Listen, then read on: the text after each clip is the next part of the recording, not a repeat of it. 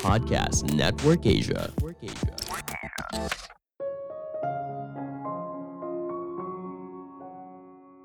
Ide hebat tidak diciptakan seorang diri, namun berasal dari kumpulan ide hebat yang sudah ada.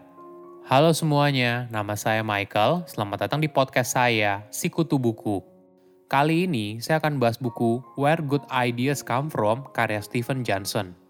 Sebagai informasi, podcast Sekutu Buku sekarang bergabung dengan Podcast Network Asia dan Podmetrics loh. Sebelum kita mulai, buat kalian yang mau support podcast ini agar terus berkarya, caranya gampang banget. Kalian cukup klik follow. Dukungan kalian membantu banget supaya kita bisa rutin posting dan bersama-sama belajar di podcast ini.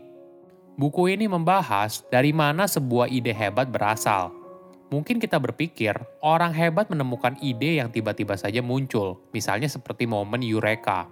Ini yang sering kali kita lihat di film saat mereka meromantisasi sebuah terobosan inovasi. Namun kenyataannya tidak seperti itu. Ide yang kita temukan berasal dari ide yang sudah ada sebelumnya, lalu digabungkan dengan ide lain sehingga menjadi bentuk yang baru. Pola ini terjadi hampir di semua perumusan ide hebat. Mereka baru bisa muncul apabila sudah ada penemuan ide hebat sebelumnya. Menariknya lagi, ide hebat tidak diciptakan seorang diri. Namun, ide hebat berasal dari interaksi sosial dengan orang lain, sehingga rasanya tiba-tiba saja muncul ide yang brilian. Saya merangkumnya menjadi tiga hal penting dari buku ini.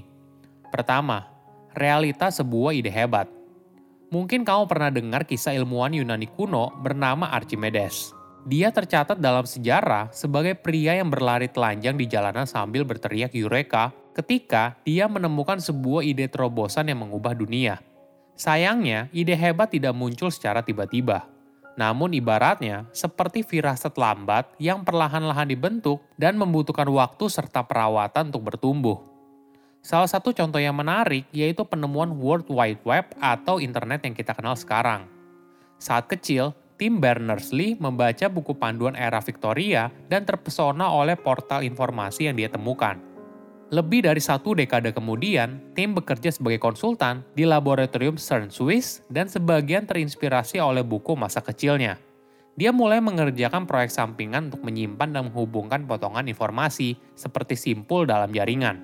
Satu dekade kemudian, CERN secara resmi mengizinkan tim untuk mengerjakan proyek tersebut – yang akhirnya berkembang menjadi jaringan di mana dokumen pada komputer yang berbeda dapat dihubungkan melalui tautan hypertext. Setelah beberapa dekade kemudian, firasat lambat tim akhirnya matang dan berkembang menjadi World Wide Web yang kita kenal sekarang. Ada fakta yang menarik. Sebuah ide hebat tidak muncul begitu saja, namun harus ada ide sebelumnya untuk menjadikan batu loncatan sebuah inovasi. Ahli ekologi menggunakan istilah spesies kunci untuk menggambarkan organisme yang penting bagi kesejahteraan seluruh ekosistem. Bayangkan ada sebuah hutan kecil di dekat tempat tinggalmu. Di hutan tersebut hampir tidak ada predator. Ini mungkin merupakan surga bagi hewan kecil seperti kelinci. Namun, ketika tidak ada predator, maka kelinci tersebut bisa berkembang biak dengan cepat hingga akhirnya malah menyebabkan tanaman yang ada di hutan tersebut cepat habis.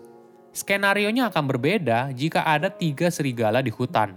Mereka merupakan predator dan mengurangi populasi kelinci sehingga akan tercipta keseimbangan ekosistem hutan yang lebih alami.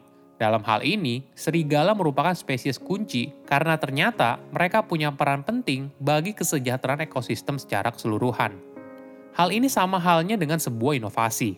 Contohnya begini, pada saat awal, Global Positioning System atau dikenal sebagai GPS dibuat untuk keperluan militer. Namun, ketika penggunaannya dibuka untuk umum, muncul banyak ide hebat mulai dari sistem navigasi mobil, Google Maps, hingga aplikasi ulasan restoran dan sebagainya. Semua ini baru bisa muncul apabila sudah ada inovasi sebelumnya.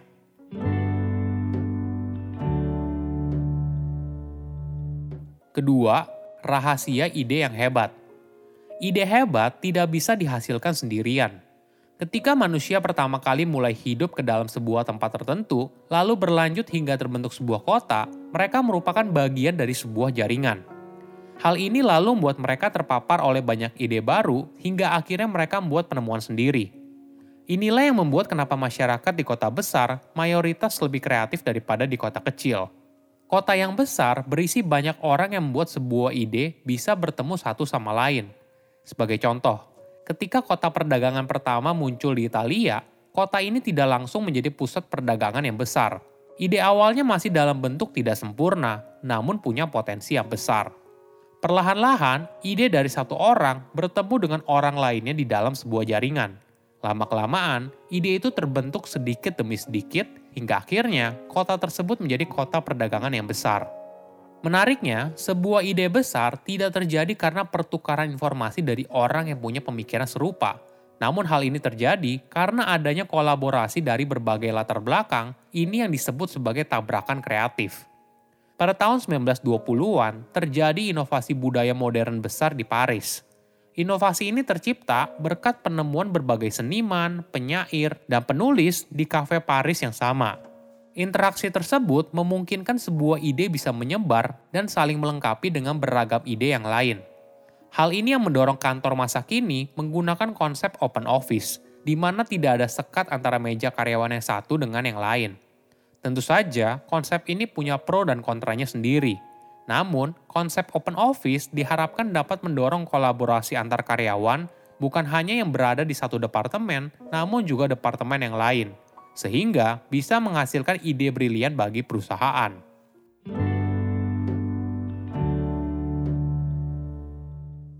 Ketiga, proses ide hebat dibuat. Dalam proses pembentukan sebuah ide hebat, pasti kita akan melakukan trial dan error. Kesalahan jangan dianggap sebagai hal yang tabu, namun harus dilihat sebagai peluang perbaikan ide yang lebih baik. Sebagai contoh, Alexander Fleming menemukan penisilin karena sebuah kesalahan. Alex tidak sengaja membiarkan sampel bakteri terkontaminasi oleh jamur dan mulai bertanya-tanya apa yang telah membunuh bakteri tersebut. Kesalahan kecil inilah yang akhirnya membawa Alex sebagai penemu penisilin yang menjadi antibiotik untuk mengobati infeksi bakteri. Bahkan, Alex pun mengakui kalau dia menemukan penisilin secara tidak sengaja. Kesalahan yang tidak dapat dijelaskan memaksa kita untuk mengadopsi strategi baru dan meninggalkan asumsi lama. Fakta lainnya seperti ini.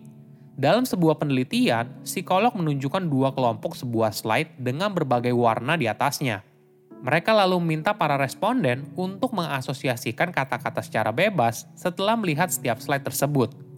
Menariknya, peneliti memasukkan seorang aktor di kelompok kedua yang kadang mengaku melihat warna yang berbeda dari yang sebenarnya ditampilkan. Misalnya, aktor itu bilang warna hijau ketika warna di slide sebenarnya biru. Kelompok pertama menjawab pertanyaan dari peneliti dengan asosiasi yang umum, misalnya langit untuk warna biru. Tetapi, kelompok kedua jauh lebih kreatif. Kesalahan yang sengaja dibuat oleh aktor tersebut membuat anggota di kelompok dua mulai berpikir ulang atas jawaban mereka, sehingga menghasilkan jawaban yang lebih tidak terduga. Untuk menjadi orang yang kreatif, kita tidak perlu berpikir terlalu rumit.